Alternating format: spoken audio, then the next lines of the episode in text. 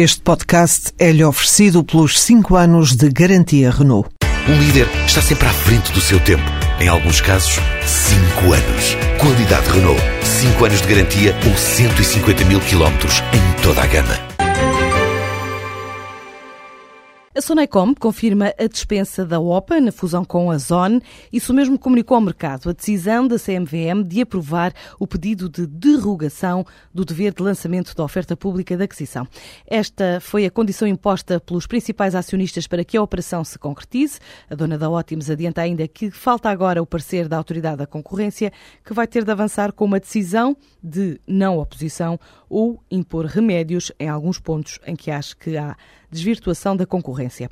A fusão entre a Zónia e a Ótimos, anunciada em dezembro do ano passado, vai gerar sinergias de custos entre os trezentos e cinquenta e os quatrocentos milhões de euros. A expectativa das duas empresas é que o processo esteja concluído até julho deste ano. A Carglass investiu mais de dois vírgula cinco milhões de euros num centro logístico dedicado ao mercado ibérico, localizado nos arredores de Madrid. O grupo faturou cerca de cem milhões de euros o ano passado. Na Península Ibérica, cerca de vinte por cento são vendas referentes a Portugal. Mercado em que a empresa diz ser líder na reparação e substituição de vidros em viaturas. Com este novo hub, espera ver crescer o volume de negócios no mercado português por permitir colocar de forma mais rápida as peças que precisa para operar em Portugal, diz Frederico Santos, o diretor comercial da Carglass no nosso país. Nós temos sido historicamente líderes de mercado, até porque somos a empresa mais antiga deste segmento. Mas, no entanto, as, as atuais circunstâncias e a conjuntura económica menos favorável exige também que as empresas se adaptem e, e descubram novas, novas, novas oportunidades de, de melhoria.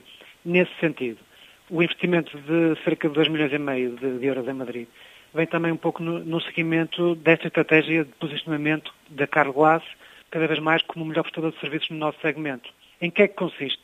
Toda a gente sabe que um cliente com um vidro partido é um cliente que tem um elevado nível de urgência em termos de substituir um vidro automóvel e, nessa perspectiva, estamos a reforçar a nossa diferenciação no nosso mercado ao permitir, ao satisfazer as necessidades de qualquer cliente em qualquer ponto do, do, do território português em menos de doze horas, o que implica uma redução em termos de cerca de oitenta por cento em termos de tempo de espera por parte dos clientes. A maior parte dos vidros vinham da Bélgica, agora a quase totalidade, noventa e nove vírgula oito por cento dos vidros passarão a vir de Madrid.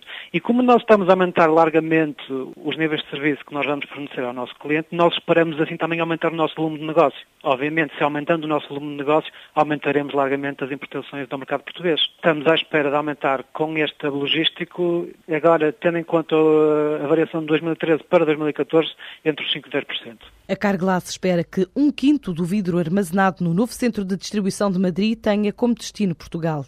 A consultora Conceito fez a aquisição de cinquenta por cento do capital da Acontia e em comunicado explica que a operação tem como objetivo elevar o nível de prestação da empresa.